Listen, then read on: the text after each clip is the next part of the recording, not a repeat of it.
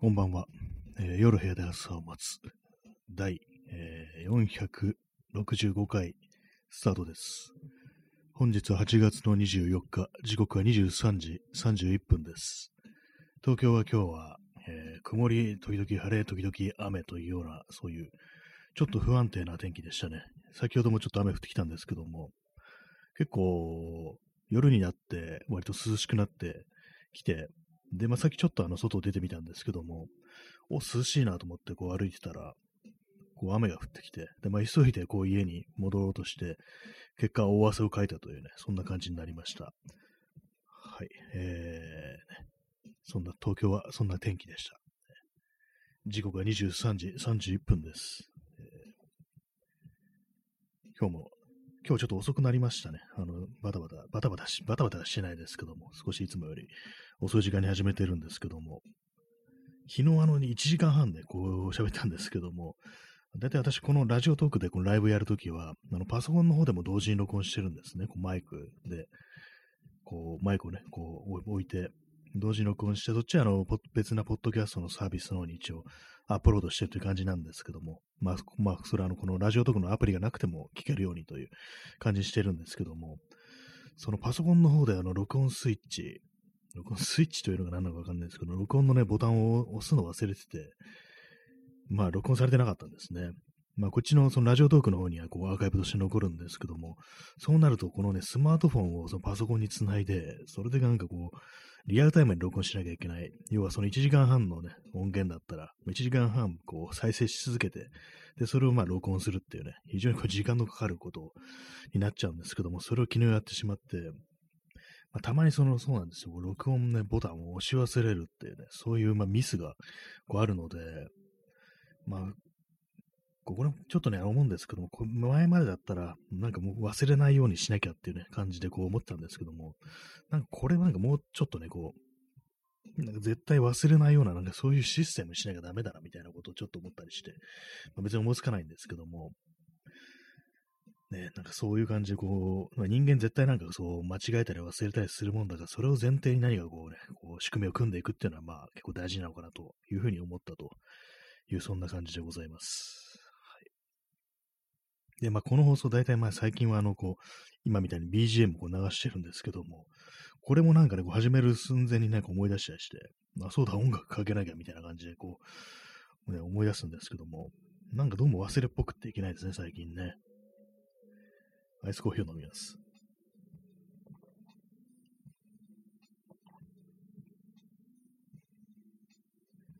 はい。ねまあ、このいつも流れてる音楽がなんだか気になるっていう人は、こう、概要欄にこうリンクが貼ってますので、これは無料でこう、ダウンロードもできるという、そういう音源なので、聞いてみてください。はい。今日のタイトルなんですけども、はじめにいい言葉ありきというね、言葉、言葉ありきという言葉。なんかこれあの、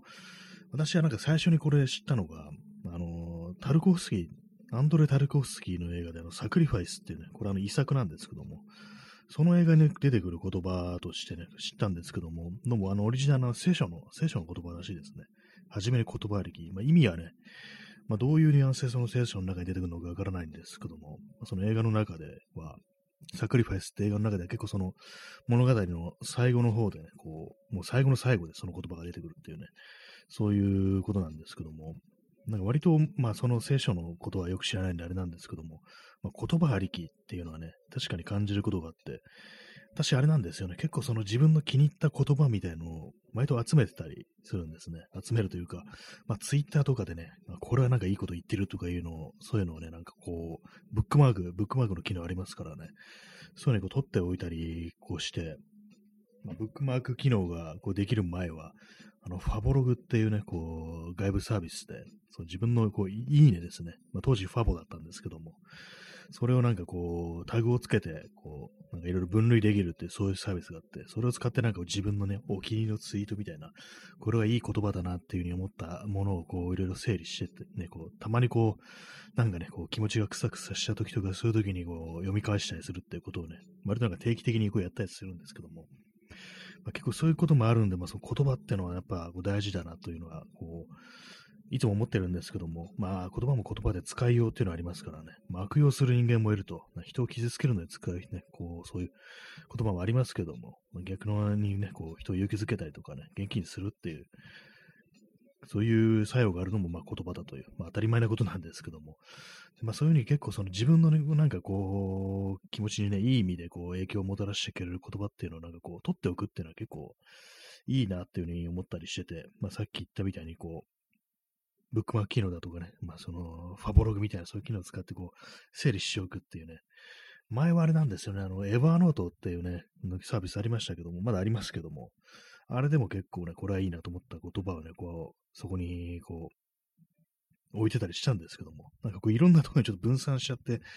ちょっとね、整理がつかなくなってるってあるんで、こう一度なんかね、こう、これはなんか本当にこう、紙に書き出してね、なんかノートにした方がいいんじゃないかみたいなこと若干思わなくもないんですけども、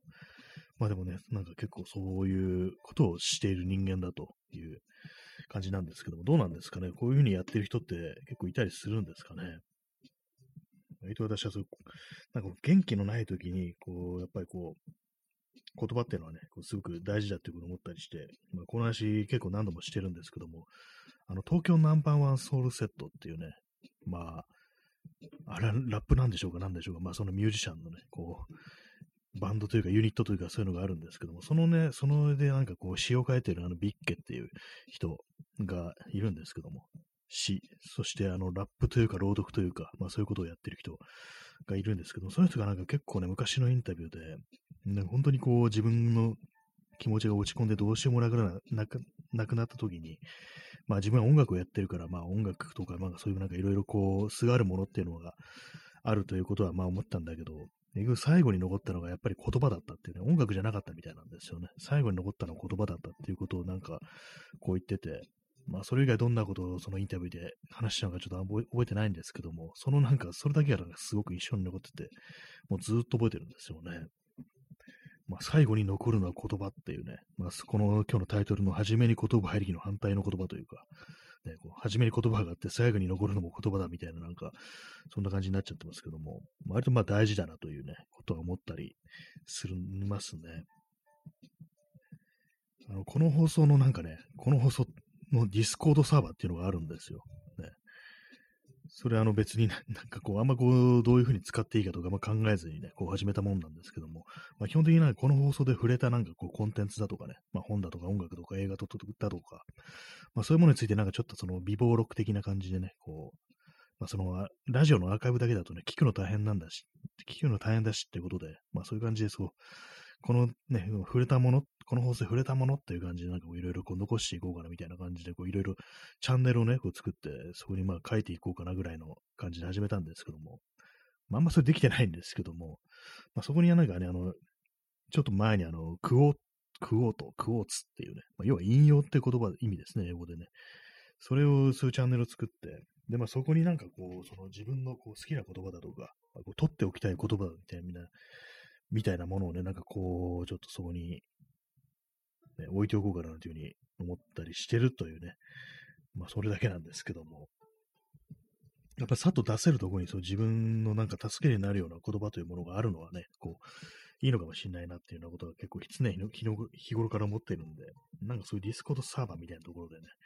自分はね、まあこういうのがこう、こういう言葉がなんかすごくこう、あれなんですよっていうね、力になってるんですよみたいなものをね、なんかこう置いて、こう共共有するっていうのも結構いいのかなっていうふうに思ったり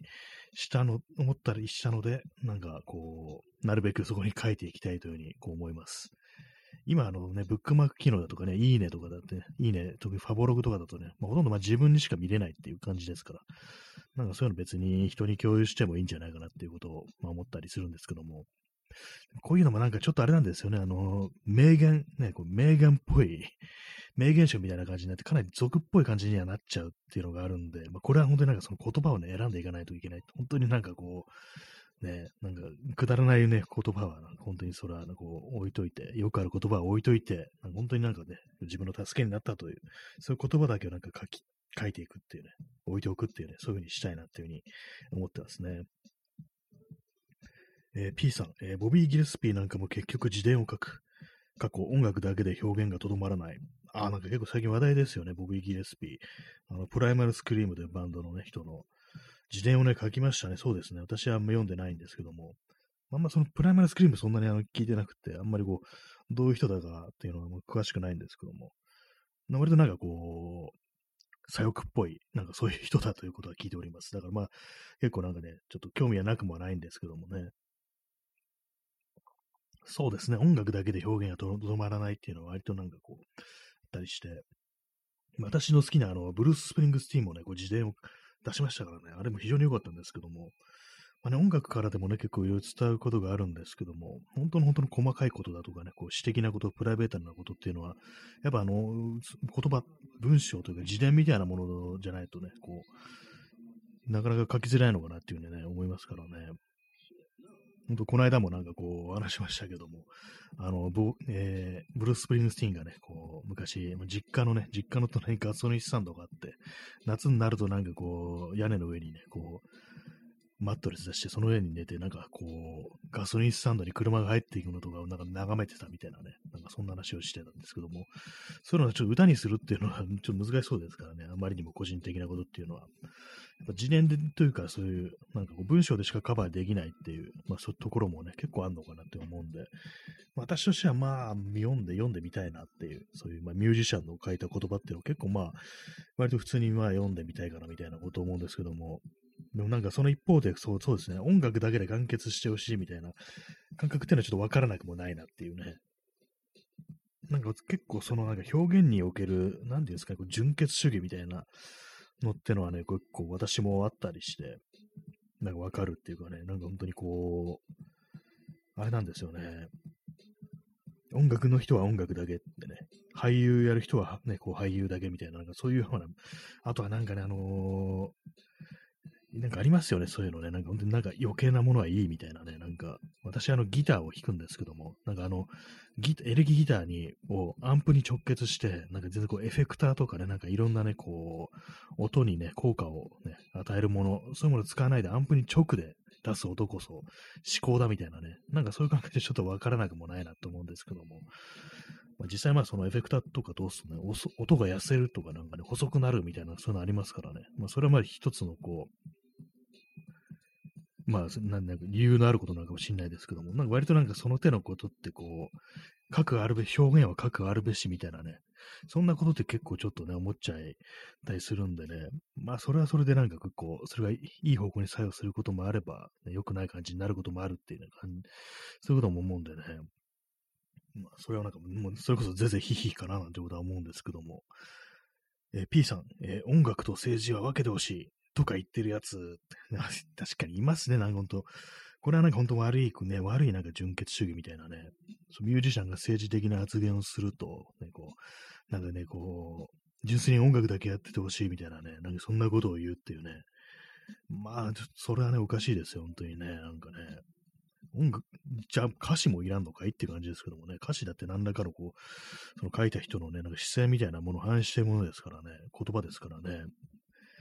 まあ結局のところあれ、ああいうなんかミュージシャンが政治のことを言うなっていうのは、なんかその言ってる、ね、政治的にそういう立場が気に食わないっていうね、まあそういう、それこそなんか狼に逆らうんじゃねえ的ななんかそういうことをなんか言いたいだけっていうのはね、非常にまあよくある光景ですよね。音楽と政治は分けてほしいってボビー・ギレスピーなんか、ね、本当なんかそれ、絶対分けられないという感じなんでしょうね、多分ね。ブルース・スプリングスティもそうですよね。とてもじゃないけど、そんなことはできるかっていう感じですけども。ねなんかでもいるんですよ。必ずいますからね、本当にね。政治のことがうるさいみたいなね。ねえー、P さん、えー、 kill fascist って歌ってても、英語リスニングできないだけだったりするのに、あプライマスクリームでしたっけ？ kill、kill fascist。なんかあの、プライマスクリームの曲で、 Kill All Hippies っていうのがこうありましたけども、なんか たまになんか思い出すんですけども、あれはなんかどういうニュアンスの曲だったんですかね。別にその、本当にそんなことに思ってね、こう言ってるわけじゃないですけども、ね、 kill fascist。全部、まあ、私はあんまこう、3枚ぐらいしかね、こう、プライマルスクリームは、アルバムは聞いたことないんでよく知らないんですけども、ね、そういうのがあるんですね。まあ、やっぱそれのを聞いておきながらなんかね、音楽を政治と分けてほしいなんていうふうにね、こう言ってるリスナー、まあ、よ歌詞読めてない、ね、リスニングできてないっていうね、まあなんかそんなことなのかなってちょっと思っちゃいますけどもね、本当になんかこう、一切な歌詞の内容がなんかこう、一切知ったこっちゃないですっていうね、結構そういう人いますけども、なんか私はなんか結構気にしますね、歌詞の内容とかね。それはあの別にこう、全然こう分けてないっていうか、やっぱりね、どんなに音楽良くても、クソみたいなね、こう、政治姿勢だったら、聞かないですね、普通にね、私はね。もう、そうです。ね、なんか結構その辺のなんか、ね、純粋に音楽だけ、ね、聞いてるなんていうね、そういう言い方する人いますけども、なんかそういうの分けられるかなっていうね、思うんですけどもね、そういうの、本当人間性みたいなものですからね、その政治、すなわち、ね、それをなんかこう分けるっていうのはなんかかなり、ね、変な感じするんですけども、まあでもね、人殺しのことでも好きになっちゃうみたいな、なんかそういうのはありますから、まあそういうなんか 極端なね、感じの、まあ、例えをするとちょっとわからなくもないかなと思うんですけども、まあただあの、ミュージシャンは別に、ね、人殺しとかね、じゃないですからね。えー、ちょっと座り直します。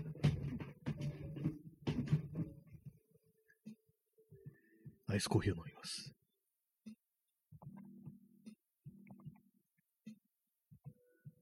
私そうですね、基本的にそのミュージシャンで、その政治的な、こう、ね、姿勢が、まあ、例えば右だったりするのに聞いてるっていう、いないですね。基本的にそうですね。そんな、まあ、そんなミュージシャンってあんまりいないのかもしれないですけども、まあね、なんかこう、やばやばめの思想を持ってるけど好きだみたいなミュージシャンは、まあ幸い今のところなんかそういうのはね、こう、ないですね。まあ、仮にそういうの分かったりしたら、普通にまあ聞かなくなるなっていう、まあそういう人間ではあるんですけども、まあどんなに曲が良くて好きだったとしても、まあまあ、ね、本当そう、それこそなんかね、こう、ナチみたいなね、こう思想を持ってたりしたら、本当にまあ、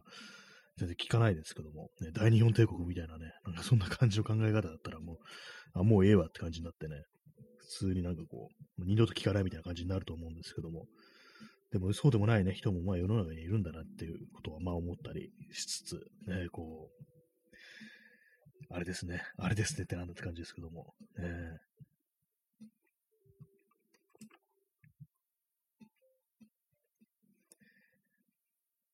まあ言葉ありきっていうね、言葉、そうですね、言葉はなんかこういろいろこう、集めて置いておくと、なんかこうね、こう調子悪い時とかね、落ち込んでる時とか、そういう時に取り出してみ、こう見える、見れるっていうのはね、読めるっていうのは結構いいことなんじゃないかなというふうに、こう、思ってるというね、そんな感じでした。あ、P さん、え泣きながらモリッシー聞いてる。あ、そうですね。モリッシーもね、私、モリッシーのソロはね、聞かなくなりましたね。ソロは聞かなくなりました。スミスは聞いてるんですけども、ね、確かに泣き 泣きながらモリッシー聞いてるようになっちゃいました。最近の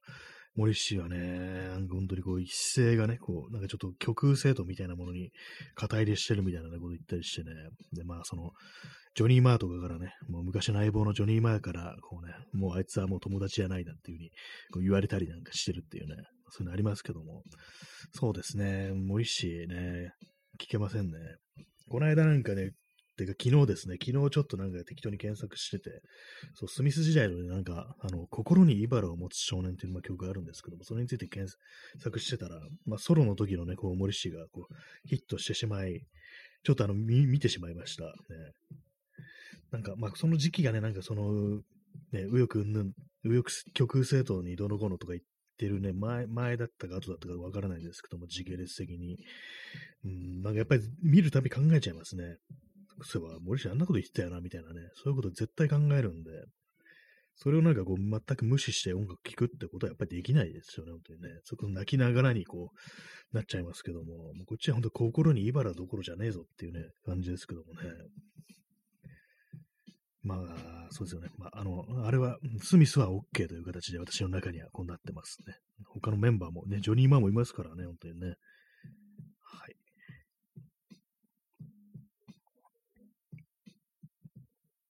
ジョニー・マートのね、ギターと似たやつを私は持ってるんですけども、そのエレキギターなんですけども、ピックガードっていうね、まあ、パーツがあるんですけど、それがね、ボディの色が白で、で、ピックガードも白なんですね、そのジョニー・マーのギターは。それを見てなんか私はね、こう、あ、ピックガード白いのいいなと思って、じゃあ自分のね、ね同じような形のやつ持ってるから自分のそのピックガードも白いやつに変えようと思って買ったんですよ。買ったらなんか微妙に形合わなくって、なんかやっぱりそのね、あの、いろいろあるらしいんですよ、そのね、フェンフェンダーっていうね、こうメーカーのこうギターなんですけど、フェンダージャパンとか、フェンダー USA とか、フェンダーメキシコとか、まあ、各国とかのね、こういろいろこう、あれで、若干そのピックガンの形みたい、違うみたいな、あとまあ年式ですよね。そういうのもあったりして、なんかこう、あれなんですよ。そう微妙になんかネジ穴の位置が違うみたいな、そういうことになってしまって、まあ、結局ね、あの、若干そう、ね、安いとかで何とか削ってね、入れたんですけども、途中でね、あの、割となんかね、結構ね、目立つ傷をこう、そのピックガードに作ってしまい、泣いてますね。泣きながらギター弾いてますね、基本的にね。そうなんですね。白だからまた、それがなんかままた目立つっていうね、感じでね。よし、ジョニー・マーと同じ、こうね、こう、な感じの、なんかスタイルになったぞっていう感じなんですけども、まあ、傷はついちゃうし、別にあとギターが上達、ね、上達するわけでもないしっていうね、感じでね、非常に残念なことになってるというね、そんな感じでした。ね、はい。あれなんですね、スミス時代の曲って、なんかちょっとあの、ギターやってない人にはなんだかわかんないかもしれないですけども、あの、チューニングがね、なんか半音上げとか一音上げになってるっていうのが結構あったりして、それはあの、要はその弦をね、ギリギリまでなんかテンションを高めるっていうね、ことですから、まあ、あのギターの弦とかね、こうネジみたいなとこ回してね、こう締めていくんですけども、まあ、やりすぎるとやっぱプツってね、そう張りすぎてね、切れちゃうわけなんですけども、なんかそういうね、感じのがあるんで、結構ね、簡単にコピーができないなっていうね、難しいですね、本当にね。はい。ね、よくわかんない話してますけども、ね。コーヒーを飲んでおります。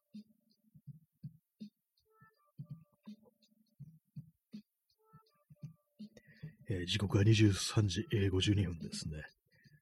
今日はちょっと遅めに始めたので、ね、なんかあの時間の経つ方が早いような、そんな感じなんですけども。まあね、なんか結構、そのね、姿勢がなんかちょっとおかしくなっちゃったミュージシャンみたいなのってのはまあ結構ね、こういいたりして、ぱりね、それをなんかこう、なかったことには本当できないよなっていうね、のがありますね、結局ね。まあ考えてみるとあれですね、よく考えたらこう、その音楽というものに対して、あんまこのね、このこのミュージシャン、このバンドが好きだみたいな感じで聞くことがあんまなくなりましたね。これあのサブスクっていうもののせいかもしれないですけども、結構そのなんかね、こう、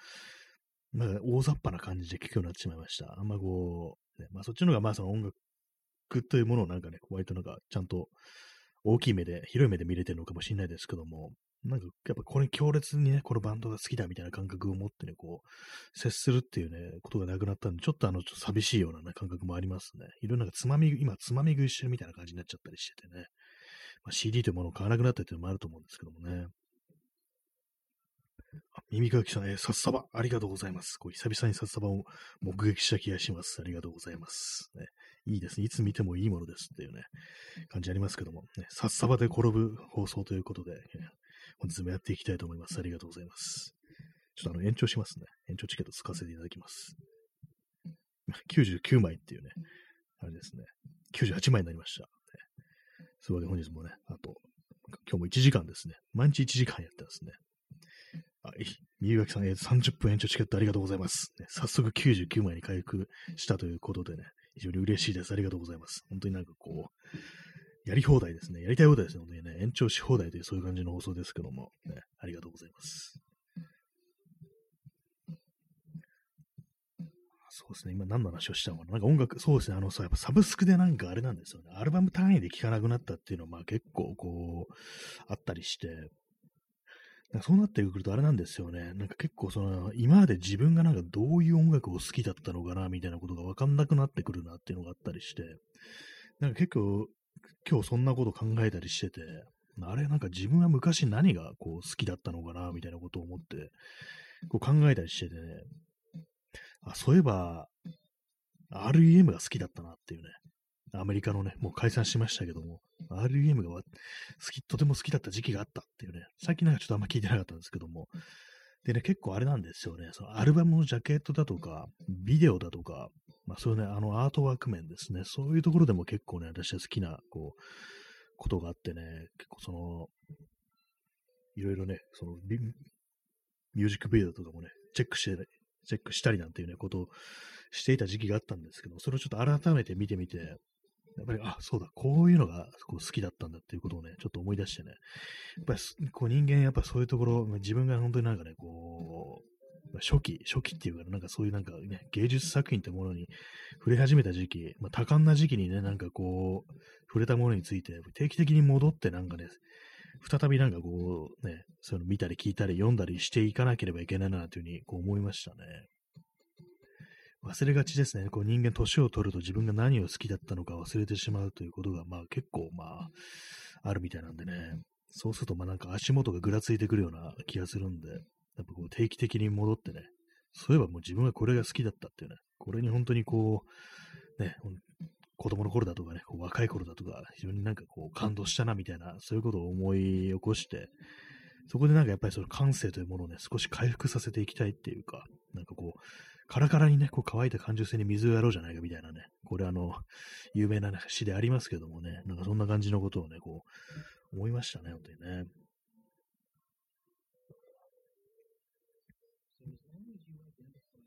まあ、本当そうなんですよね。昔何が好きだったかって結構本当に忘れがちなのがこうあったりして。なんだろう、私はね、本当まあ音楽に関していく言うと、結構ね、最初にね、あの、図書館でね、なんか借りるということを覚えたんですよ。買うんじゃなくって。まあ、買ったこともあるんですけども、やっぱりそのたくさんはね、買えないですから、図書館に行くとどうも CD が借りれるぞっていうことで、で、そこでなんか、まあ、あの、まあ、あんまそう情報もないわけですから、とりあえずね、その何が好きだというよりも、その図書館にあるものから聞くっていうね、感じになるんですね。で、それで私はなんか結構その、ね、ジョン・レノンとかね、なんかその辺の、ジョン・レノンとか、ザ・バンドとかね、ボブ・ディランとかも、なんかね、こうそういう結構古いね、音楽を、割とね、こう、まあ中学生ぐらいの時ですね、聴き始めたっていうのがあったりして、で、まあね、なんかこう、まあ古いものだなというふうにね、こう思ってはいるんですけども、あ、でも結構いいな、みたいなね、ことをね、まあこう思いながら、割とそういうものをね、こう、自分のこう血肉として取り込んでいったような、そういうような思春期だったんですけども、まあでもやっぱ未だになんか大人になっても聞きますからね、なんかね、この間もなんかふっとなんかこう、ギランとかね、ザ・バンドとかね、なんかそういうものをこう聞いたりして、結構あれですよね、ジョン・レノンとかもなんかね、本当やっぱりなんかね、そう、それこそ気分がクサクサしてきた時にね、かけるのはあの、ジョンの魂っていうね、最初のソロのね、ソロアルバムですね、あれもなんか聞いたりしますね。えー、耳かきさん、えー、音楽聴きたての頃って自分が何を本当に聴きたがってるのかわからないですよね。あ、そうですね。本当そうですよね。あの、何、何を聴きたいんだろうみたいなね。結構その、それこそなんかジャケ買いじゃなならぬね、ジャケ狩りみたいなね、こととか、結構してましたからね。なんかあのタイトルとかで決めるみたいなね。なんかこれグッとくる言葉だな、みたいな。それこそ言葉でね、こう、決めるみたいなことありましたけども。私なんかね、本当にこう、その、思春期ぐらいの時っていうのはね、なんか、割と外国に対する、こう、なんかアメリカ的なものに対する憧れみたいなね、そういうものがあったりして、なんか昔の人みたいですけどもね、なんかね、昭和の人みたいですけども、なんかその、ね、そういうものを、そういう空気みたいなものがね、感じられるようなね、音楽を結構図書館で借りたりしてましたね。まあ、またその図書館結構そういうものがたくさんあるんですよね。やっぱりね、そう、60年代、70年代の音楽がたくさんあったもんですから、やっぱそこからまあ聴いていこうと、芋づる式になんかね、こう、聴いてるって感じでしたね。なんか、リトルフィートとかで聞いてましたね。中学生の時ね。なんかあんまよくわかんないんですけども、ななんかよくわかんないんだけど、なんか、いいな、みたいな感じでね。全然その、なんかあの渋いね、スライドギターとかもね、よくわからないんですけど、なんだろう、この音はみたいな感じでね、歌詞の内容とかも一切わからないっていうね、アメリカ南部とかも、ね、わけわからない、一切わからんみたいな、そのぐらいのことってね、なんかとりあえずなんかもう勘で聞いてたみたいな感じですけども、ね前になんかあの、三浦淳が言ってたんですけども、三浦淳はあの、ボブ・ディランがこう、すごい好きで、で、ボブ・ディランも、まあ、まあ、すごいキャリアが長いから、いろんな、まあ、こう、音源をアルバム出してるわけなんですけども、まあ、その中でね、もう結構その、これなんかわかんないな、みたいなね、何がいいのかわからないっていう、そういうね、作品が結構あったりして、まあ、それでもあの、俺はボブ・ディラン好きだからっていう感じで、まあ、聞かざるを得ないというか、絶対聞いちゃうっていう。でもわかんないから、でもわかんないから、結構苦痛な、苦痛なわけですよ、そう聞いてるのが。で、そういう時は、これは修行だっていうふうにね、なんかこう自分に言い聞かせて、それを聞いてたらしいですね。確かにこう言われてみればなんかそんな感じで音楽聴くときってね、割となんかそう、聴きたての頃って結構あったと思います。なんか流れ的に言うと、この作品はどうも、こう、音楽史の中で重要らしいぞっていうね、そういうのがあったりして、で、聞いてるんですけども、ちょっと何いいのかわからないな、これみたいなね、ことで、割となんか私はこう、ね、あったりしましたね。なんだろう、これはっていう感じで。でも図書館ですから、なんかそのね、音楽関係の本とかも、なんか謎にね、こう、借りてたりするんですよね。なんかわからないなりに。で、そういうのを見て、なんか適当にこう、ピックアップしてきたね、こう、名アルバムみたいなのもね、なんか聞くわけですよ。なんかあの、フランク・ザッパとか聞いたりするっていうね、感じで、ちょっとわかんないな、これ。なんだろう、このヒゲのおじさんは、みたいなね、なんか感じの感覚でね、こう聞いてるんですけども。まあでもあの頃なんかそういういろいろなんか聞いてたものって割となんか血肉になってるのかなみたいなね。大人になってからその、それこそ Spotify とかでね、こう聞き直してみると、あ、こんなにいい曲だったかみたいなことを割とこう思ったりするんで、まあ、無駄ではないのかななんてことを結構思ったりしますね。まあでも本当は、大半わからんなみたいなことをね、思って聞いてたような気もしますね、本当にね。なんかトーキングヘッズとかね、なんかこう、ね、どうもなんかこのアルバムがすごく有名らしいぞみたいな感じで、こう、なんかの本で読んだんでしょうね。それ借りて聞いてきて、聞いてみて、ちょっと、なんかなんだろう、このアルバムの中でなんか自分の中に入ってくるのは2曲ぐらいしかないみたいな、なんかね、それでなんかその2曲ばっかり聴くみたいなね、感じのことやってましたね。なんなんでわからないんだろうみたいなこと結構ね、自分はなんかその中学生ぐらいの時って気にしてたような気がしますね。なんか、何なんでしょうね。あの、あの修行の期間何なんだろうと思うんですけども、まあ、それがなんか大人になると、なんか自分のね、本当になんか初めからハマれる曲ばっかりこう、聴いちゃうっていうね、まあ、それこそサブスク時代ですから、どんどん次、次っていう感じでね、こう、なっちゃうのがなんかちょっとね、惜しいところですけどもね。どうしてるんです？今のなんか本当にサブスクから漫画変える人、若い人っていうのはどういう感じになってるんですかね？結構じっくり聴く機会っていうのはどの程度あるんだろうかっていうね。昔みたいに歌詞カードをね、こう、読みながらなんか聞くっていうことをしてる人いるのかなっていうね。まあ、歌詞カードなくてもあのネットでね、こう見れますけども、ね、読み込んだりしてなんかね、こう自分で和訳するなんてそういうことをやってる人がこう、いるんでしょうかっていうね、ことを思いますけどもね。アイスコーヒーを飲みます。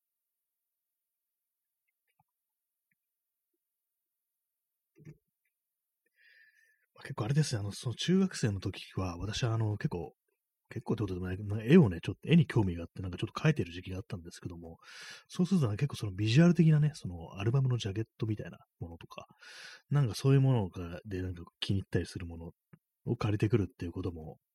なんかやってましたね。なんかうっすらなんかね、ちょっと模写みたいなこともね、ちょっと気に入ったなんかね、ものはなんかそれっぽいく書いてみたりなんてことをやってたような記憶も若干ありますね。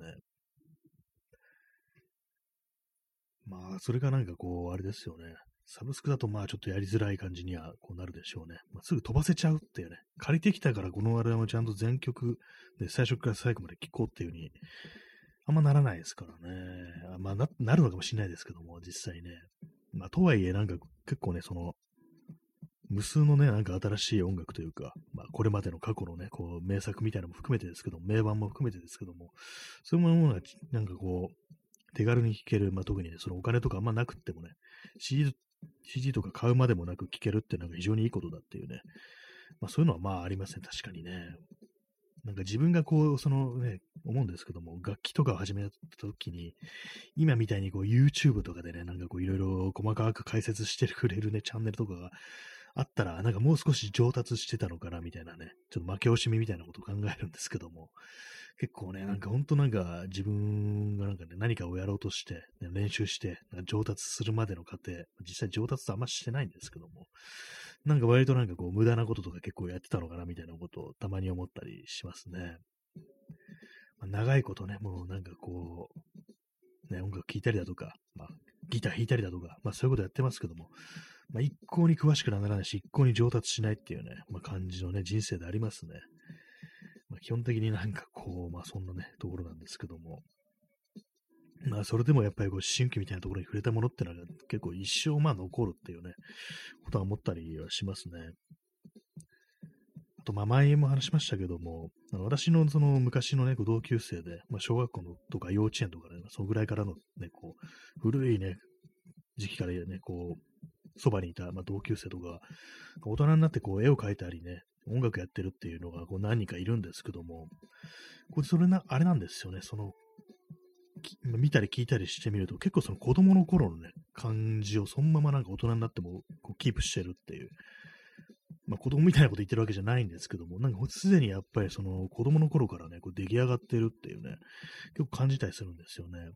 特になんかイラストなんか、絵なんかは、ね、その成人してね、こう、描くようになった絵ってのが、割と、あ、なんか、小学生の頃こんな絵描いてたな、みたいなね、ことをね、私はなんかまあ思ったりしてっ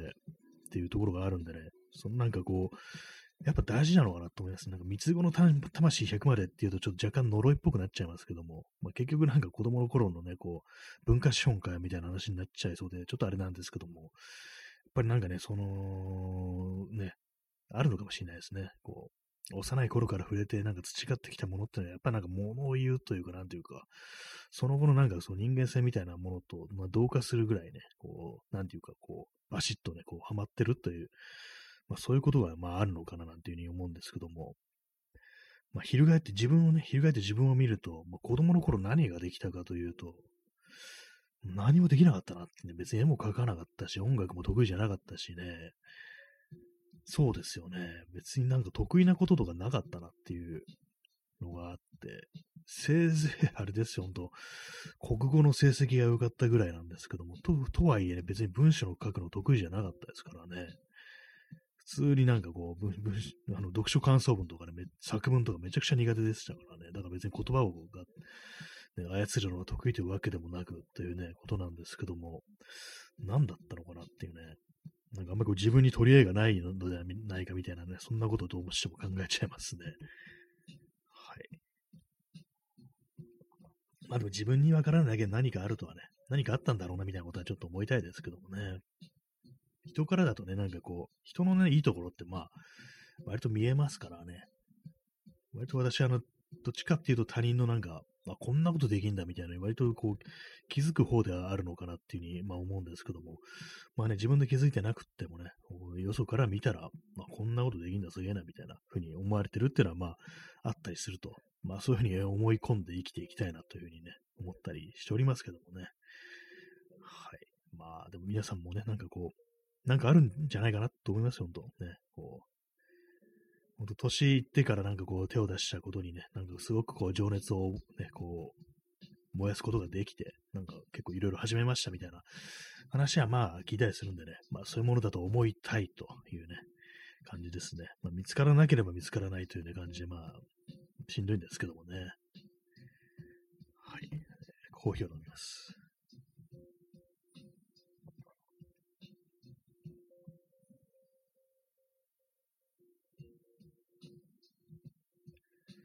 今日もなんかあの BGM ね、新しいものに変えようかなと思ったんですけども、結局まあ同じものにこれしてしまいました。ねまあ、夜遅い時間にやってるっていうのもあると思うんですけども、なんかこう、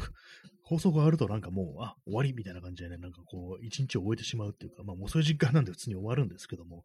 なんかもう少しちょっとね、なんかこう、ね、仕込んでいきたいなというふうに思うんですけども、なんか一旦ね、こう形が出来上がっちゃうとそれに安住してしまうところはどうしてもありますね、なんかね。とあの、座り直しますね。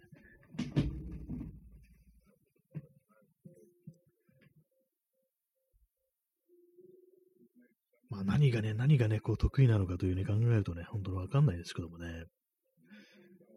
まあ、得意っていうとなんかあれなんですよね。あんま苦じゃないっていう。まあそのぐらいのね、感覚なのがいい、感覚の方がね、いいのかもしれないですね。まあ私で言うとまあこういうふうにこう、マイクの前で独り言を言うのがあんまり苦じゃないっていうね、割となんかこう、できるっていう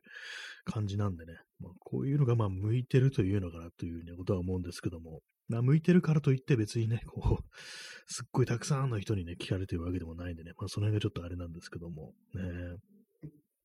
あ、チャンツさん、えー、30分延長チケット、連投ありがとうございます。すごい、もう100枚来ました。ありがとうございます。けど104枚の延長チケットがあるということでね、ついに3桁行きましたね。ありがとうございます。本当に。これはまあ、これはまあ盛り上がりま、盛り上がりますね。本当にね。この放送が104枚もね、こう、延長チケットになってね、出てくるなんてっていうね、感動しました。ありがとうございます。あ、耳かきさん、延長チケット、レントありがとうございます。えー、川添眠さん、延長チケット、ありがとうございます。お久しぶりです。嬉しいです。ありがとうございます。本当に。ね、108枚ですね。えー、右書きさん、えー、煩悩の数に、そうですね、108枚の煩悩の数っていうね、ちょうどいいところでね、なんかなりましたけども、本当煩悩ですからね、本当にね。えー、チャンスさん、えー、今来ました。かっこ手動。手動、手の動きと書いて手動ですね。あの、ギフトのやつじゃなくて、あのね、ラジオトークの子供が今来ましたって言ってるやつじゃなくて、手動でね、こう、コメントとしていただくという感じで、まあ、ありがとうございました。あのすごいですね。108枚煩悩の数だけ延長チケットがある。まあ、延長したいという気持ちは一つの煩悩かもしれないですからね。この時間をどんどんね、まだまだ引き伸ばしたいということですから、まあ、これはある意味、こう、煩悩煩悩と言えるかもしれないですね。まあ、仏教的に言うと執着みたいなね、ことがあるかもしれないですからね。執着良くないってお釈迦様によく言われますけども、ね、やっぱどうしてもしてしまうものですよね、本当にね。あ、P さん、えーえー、30分延長チケットありがとうございます。110枚になりましたね、こう。これでもう、あ、チャンツさん、煩悩の向こう側へ、ね、行ってますね。どんどんどんどん増えて、112枚という感じで。そして、右垣さん、座布団1枚、ありがとうございます。ね、うまいこと言ったっていう感じで、ね、こう紫色の座布団のギフトをいただきました。ありがとうございます。座布団、座布団欲しいですね。私今座布団で座ってるんですけども、結構長く使ってるもんでね、もうだいぶペタンコになってきたなという、まあ、そういう感じなんですけども、ね、あんま、クッション、クッションとしてのね、こう、用をなしてない感じになってますね。そんな中ね、座布団、座布団いただけて嬉しいです。ありがとうございます。そして延長チケットもありがとうございます。ね、112枚の、こう、ね、延長チケットが今あるという感じで、一気に増えましたね、本当にね。これでもう本当なんかもう、しばらく安泰だみたいなね、くらいのこと思っちゃうんですけども、まあ、毎日毎日使ってると割となんかこうね、あれですね、こう、使う人だったら使うのかもしれないですね。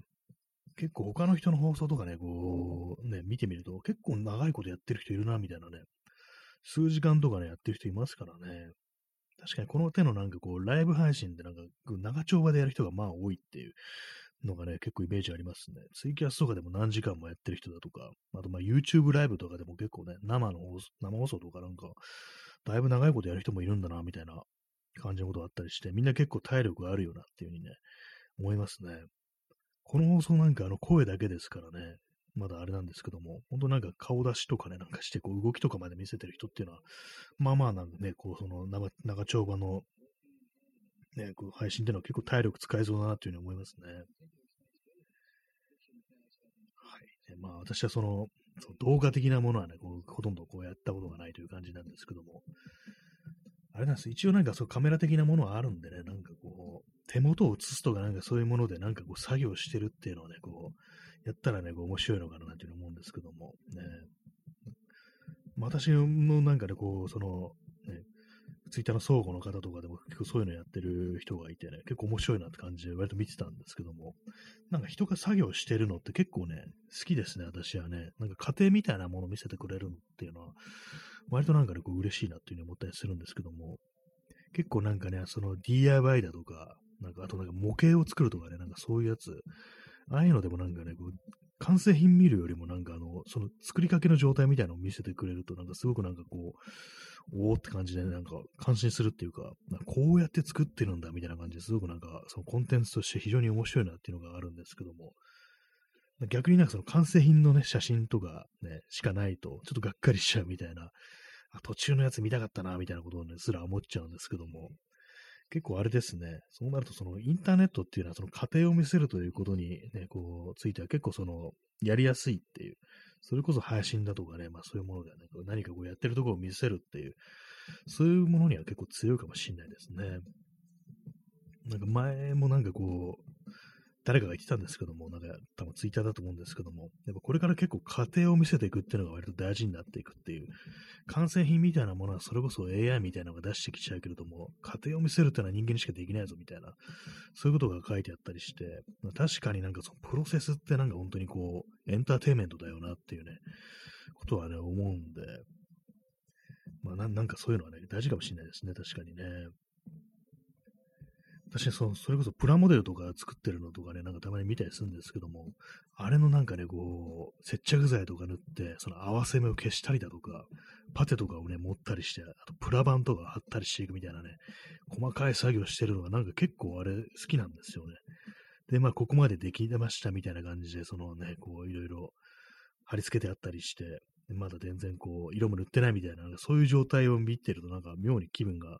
盛り上がってきて、なんか自分もなんかやろうかなみたいなね、作ろうかなみたいな、そんな気持ちになったりするんですけども、まあ思うだけでね、思うだけでやらないですね。私、あのね、作りかけのね、プラモデルがあって、それもガンプラなんですけども、それも何年だろう。確かに買ったの2008年とかだと思うんですよ。それ、未だになんかね、こう、積んであるというか途中のままなんですよね。あれほどなんかいつか何とかしてやろうと思ってるんですけども、結構あれなんですね。ただ作るだけじゃなくって、あの、回収みたいのしてるんで、そのいろいろなんかその関節部分、関節のね、軸の位置を変更するみたいなのとかね、やったり、そのパテとかを持ったりとか、プラマン貼ったりみたいなことして、いろいろなんか改造してるんで、なんかそれがなんかどうもね、なんかこう、完成形というものがあんまこう見えてこなくって、それでなんか途中で止まっちゃって、で、まあもう、2008年ですからね、14年経ってんだって思うと、ちょっとゾッとしますけどもね。何なんだろうって感じですけどもね。しかもそのね、作りかけのやつの後にね、こう、もう一つ買ったりしたんですけども、結局、ね、一切手をね、こう出さないでね、ヤフオクで売るなんてことになりましたからね。その時はね、あの、まだね、今なんかあの、今というかちょっと前まであの、ガンプラ転売みたいなね、そういうのがあったりして、結構ね、あのー、高値でなんか売ってるし、まあそう、アコギなね、こう転売屋が結構いたなんてなったんですけども、私が売った時はまだそういう感じじゃなくって、普通になんかね、お店とかでも、定価の3割引きみたいな感じでね、そこ、ヨドバシカメラとかだと買えるみたいな時代だったんですけども、なんかね、こう、あれですね、まさかあんな普通に買えたものが、なんかこんな高止まりするなんていうふうにね、思ってね、なんかね、嫌ですね。たまになんか買おうかなと思うんですけども、え、なんでこれこんな高いのかみたいなね、プラモデルってこんな高かったっけ？みたいなね、こと思ったりして、これじゃ子供買えないじゃんみたいなこと思うんですけども、なるほどなんかちょっとね、問題ですよね、あれね。普通に定価のなんか本当にね、5割増しぐらいで売ってないかみたいな感じで、プレミア価格じゃんっていう感じで、これじゃ子供が手出せないぞっていうね、こと思ったりするんで、本当なんとかなんないのかなと思うんですけどもね。アイスコーヒーを飲みます。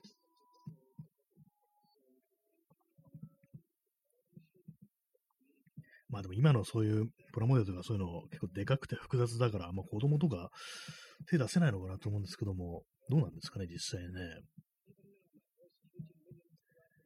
まあ私はそんなにこう手先の器用な方ではなかったんでね、うまくうまく子供の頃あんま作った記憶がないんですけども、ね、今はこう結構その、ね、いろんなのあるけれども、ただ、あの、高いっていうね、なんかそんな感じになっちゃってますね。はい、えー、何の話したんでしたっけ？まあそうです。あの、プロセス、過程を見るのが結構面白いっていうね、ありますからね。やっぱりね、その DIY とか本当そうですからね。ああいうの見てると、もう完完成はもうどうでもいいっていうね、やってる作業を見せてっていうね、ことは結構まあ思ったりして、この間なんかあの、水はけのね、悪い庭に、なんかあの、排水管みたいのを埋めて、排水管つってもなんかあの、その土壌の水はけを良くするみたいなね、なんかそういうような、こう、効果のある、ちょっとパイプ、パイプみたいなね、メッシュパイプみたいなのをなんかこう、埋め込んで、で、こう、土壌を改善するみたいなことやってるのがあって、結構面白かったですね。あと、結構土地によってはこんなに水が湧くんだみたいなね、こう全然まあその、ね、東京というね、ところに住んでるとあんまこう意識したことがないようなね、まあそういうのがあったりして結構面白かったですね。えー、P さん、えー、プラモデルは高尚な趣味というオタクの盲信とお金の無軌道な投入により高額でも商売になるようになってしまった結果、はてなっていう。ああ、確かにプロマデルは高尚な趣味。確かに子供よりもなんか大人がなんかやるにふさわしいみたいな、なんかそんな、まあ、オタクがなんかこう上げていくためになんかそういうようなことを言ったっていうところもあるんですかね。あとまあお金の無軌道な投入により高額でも商売になるようになってしまった。確かに本当なんかすごい複雑なんですからね、本当ね、なんかのキャラクターモデルとかも本当 ね、バンダイの、ね、ガンダムのプラモデルとかでも、すごいなんかでかかったりとか、複雑だったりしてね、なんか中身にね、あの、あれなんですよね、フレームみたいのがあったりしてね、そういうのがこうあったりして、なんかすごく複雑で、それでちょっとあの手をかけないと作れないみたいなね。で、まあ値段も高くなるという感じでね。で、まあそうなるとオタクがなんかガンガン買っていくってね、こう、積んでいくというね、積みプラってやつですよね。実際作らないで積んでいくっていうね。まあ、私人のこと言えないですけども、まあそういうことになりね、なんかこう、もう子供があんま手出せなくなるってのはね、なってんじゃないかなみたいなことは思っちゃいますね。どうなんですかね。まあ、そう簡素な作りのね、プラモデルもまあ、あるのかなっていうふうにこう、思うんですけども、どうなんですかね。なんか、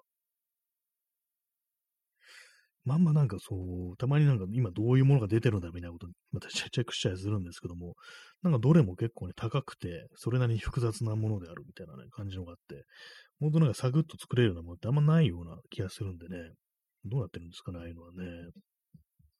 まあ、本当、本当高いです、本当ね。高額。本当なんか小さいやつもね、高いんですよね。144分の1とかでも。なんで数千円すんのみたいなね、感じありましたからね。えー、チャンツさん、えー、なんとかグレードって時計、今ないんでしょうか？昔あったような。詳しいですね。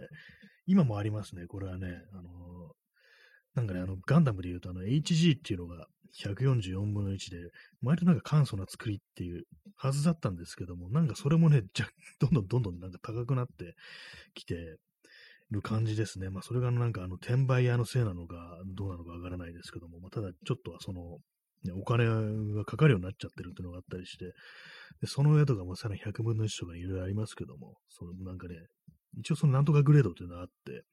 生きてますけども、でも全部、全部なんか本当に高くなってるっていう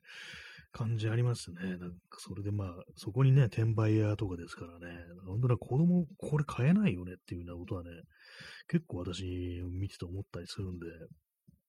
本当になんかね、これから初めて作りますような、作りますっていうようなね、子供たち向けのものってないんじゃないかなぐらいのね、そうなんとかグレードでもない、なんでもないね、ただの素のやつみたいなものがなんかすごく少ない感じではありますね。なんかね、どうなってるんでしょうか。まあ、ほんと子供はなんかもう当てにしてないみたいな感じなんですかね。えー、チャンツさん。えー、HG もそんなに高くなってるんですね。昔はお小遣い一生懸命貯めれば買えましたが、そうですよね。なんか基本的に、あれなんか、1000、1000ちょいぐらい、1000円ぐらいでなんか買えたりとか、なんならあの、ね、ほんと時代によってはね、ほんと定価の3割引きみたいな感じで、ヨドバシとか売ってると、なんかあの、数百円ぐらいで売ってるやつも、まあ、多分あったと思うんですよ。私、まあその頃別にそんなに見てなかったんでよく知らないんですけども、だからね、ほんとなんか定価より安くなってるっていうのが当たり前だった時期、多分10年ぐらい前ってそんな感じだと思うんですよね。だから、ね、子供を買える値段だったものが今じゃもうって感じでね、なんか3倍ぐらいになってんじゃないかなぐらいのね、ことはね、思いますね。そこを通常の3倍にしてどうするよっていうね、感じなん、も思いますけどもね、いくらシャアでもね、値段が通常の3倍じゃどうなるんだっていうね、感じですけどもね、なんかちょっと今完全にオタクの会話になってますけども、ね、価格を3倍にするんじゃないっていうね、感じですけどもね。まあなんか本当、子供はなんかそういうのやらないんじゃないかっていうのはありますけどね。確かにね、あのー、親戚のね、子供とか、まあ、知ってるね、こう、ね、人んちの子供とか、プラモデル作ってるっていうのはなんか、確か見たことないですね、そういえばね。ちょっとびっくりしましたけども。レゴブロック。私、あの、プレゼントとかでね、レゴブロックとかをね、こう、あげ、ね、あげたことあるんですけども、なんかあんまこうはまんなかったっていうのがあったりして、ね、思わずね、あれ、ネゴブロックとかあんま興味ないのみたいな、まずそういうなんか、鬱陶しいね、おじさんみたいなね、ムーブで確認してしまったっていうね、なんかどうもあんま興味ないんだっていうね、ことを発覚してしまい、少し悲しくなったみたいなことがあったんですけども、ね、まあ、プロモデルやってないですね、子供はね。えー、チャンツさん、えー、バンダイはザクザク儲けて、あうまいこと言いましたね、ザクだけにっていうことなんですけども、そうですよね、ほんとね、バンダイと、ね、転売屋が儲けてるってまあ、どうなんだかわかんないですけども、何なんですかね、本当にね。なんか、対処できるような気もするんですけどもね、なんかね、そういう転売されないようなっていうね。まあ、いや、本当に嫌な時代になりましたっていうね。本当になんかでもね、こう、それなんとかグレードじゃないやつね、そういうや、そういう、そういうようなやつじゃなくても、なんかどんどんどんどんね、こう確保されて転売されてる、しまうっていう、そんな風になっなっちゃうのかもしれないですね。なんか嫌ですね。もうすべてがなんか転売のなんかあれになってますからね、本当にね。嫌な時代になりましたって感じですけども。まあ、転売しなきゃ生きていけないような世の中がおかしいんだっていうね、ことをなんかね、こう、思ったりしますけども。まあ、世の中、世の中は悪いですね、本当にね。えー、チャンツさん、えー、そうか、今は転売なんですね。そうですね、なんかほんと結構ね、こう、最近ね、こう、話題になってましたからね、少し前まで。えー、チャンツさん進んでますね。そうですね、本当にね。そうなんですよ。基本的にはお金が欲しいから転売するっていうことですから、要はね、かね、こう、世の中金がうまく回らなくなってるっていうことですから、多分、まあそういうのもあったりしてね、こう嫌な時代ですね、本当にね。本当になんかこう、お金のためだけにまあ確保して、ね、他の人が買えないようにして、で、まあ売りつけるっていう、まあそういうことですけども、ね、まあ、まあ嫌な時代です、本当にこう。本当に本当に値段高いです。アマゾンとか見てみると、えって感じですからね。これから予約するとね、なんか一応定価っぽい値段で買えるんですけども、もうすでにこう、こうリリースされてるものについてはもう全部なんかこう、定価より全然高いみたいなね、感じになってますね。たまたまの昨日なんかのアマゾンでこう、値段見てたんですけども、うわ、高いなっていうね、これじゃあちょっとね、別にいらんな、みたいなね、こと思ったりするんですけども、ね。なんかそう、あれですね、そう考えるとプラモデルを作るのも、なんかこう、作るんじゃなくて見るみたいな感じになって、なんか嫌ですね。なんかね、こう、すべて他人の実況なのかっていうね感じですけども、自分で体験しないで自分、人のやってるとこ見るだけみたいなね、そんな感じにこうなっちゃいがちでね、なんかこう、いけませんね。やっぱ自分でやっぱりこう手を動かして、こうなんか作るっていう体験ってものがやっぱこう、まあ、子供にとってなんかも多分重要だと思うんでね、まあちょっとなんかこの言い方も老害なのかもしれないですけども、なんかね、こう、子供が手出せないっていうのはちょっと間違ってるよなっていうことはまあ思ったりしてね、こう、まあじゃあね、プラモデルとか買えないならね、泥で人形でも作ろうっていうね、まあそういうこと思いますね。あと、藁とかでね、人形を作ろうっていう、まあそんな感じのことを思ったりしてるというね、そんな感じでございます。音楽が止まりました。ね、プレイリストを見直さないといけないですね、これ本当にね。ちょうどあの、1時間やるとなんかあの、終了前にね、ピタッと止まるって感じになってるんでね。まあ、そんな感じでね、こう、皆様もね、こう、プラモデルを作ったら、こう、見せてくださいっていうね。なんでそうなるんだって感じですけども。ね、さっきあのー、ね、最近のプラモデル、ガンプラとかなんか、中にフレームが仕込んであるっていう話しましたけども、あれね、あの、あれなんですよ。プラスチックじゃなくて ABS っていう樹脂製なんですけども、あれね、あのー、あれ芯な染み込ませると割れるんですよね。それでね、あの、作ってる途中で全部崩壊したことありましたね、私。はい。えー、チャンツさん、えー、そういえばオタク屋さんで働いていた友達が、プラモは売るときに箱を開けて枠の一部を切るんだって言ってました。フィギュアどうするんだか忘れましたが、何かするそうです。あ、そうなんですね。枠、まあ、ランナーですかね。ランナーの一部分をパチンと切って、っていうことなんですかね。これはなんかどういう、これ、あれがあるんですかね？意味があるんですかね？何かしらこう、そういう対策みたいなのがこうあるんでしょうか？転売対策みたいなやつなんですかね。これでもパチンと切ってあれば、これ、こうね、こう、もうすでに店に出たものであるっていうことを意味してるんですかね。オタク屋さんってなんか結構面白いですね。あ、チャンツさん、えー、転売目的で売らないって姿勢を示してるんだと思います。示してるんだとか。あ、一応まあ、この、未開封じゃないというか、なんていうか、こう、ちょっと手出してあるから、こう、新品未開封って形で転売できないというになるからっていうことなんですかね。なるほど。えー、チャンツさん、転売目的の人に売らないの間違いでした。そういうことなんですね。なんか、ほんとね、なんかあれですよね。あの、転売のなんかね、こう、流れみたいなもの、ちょっとなんかね、なんか怪しいですよね。なんかちょっといろいろ、ちょっと前話題になってましたけども、なんかあの、問屋がどうのこうのみたいなね、なんかまあ、ちょっと変な、下手なこと言ったらね、この、この放送が訴えられるなんてことになってあれなんですけども、なんかそういうような疑惑みたいなことをなんかこう、言ってる人がいたりして、まあ、追っかけてないんでわかんないんですけどもね。はい。まあそういう感じで、最終的になんか突然、ね、プラモデルの話になるという感じでしたけども、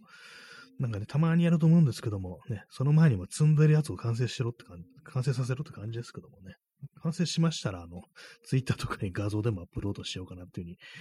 思いつつ、もう結構ね、もう結構ちゃんとこじゃない、12年経ってますからね、いい加減しようって感じですね。はい。まあそんな感じでね、こう気が向いたらやりますという、そんな報告でした。えー本日、えー465回目の放送でしたけども、いかがでしたでしょうか？まあ本日も1時間お付き合いいただき、まあ、コメント、延長チケット、ギフト、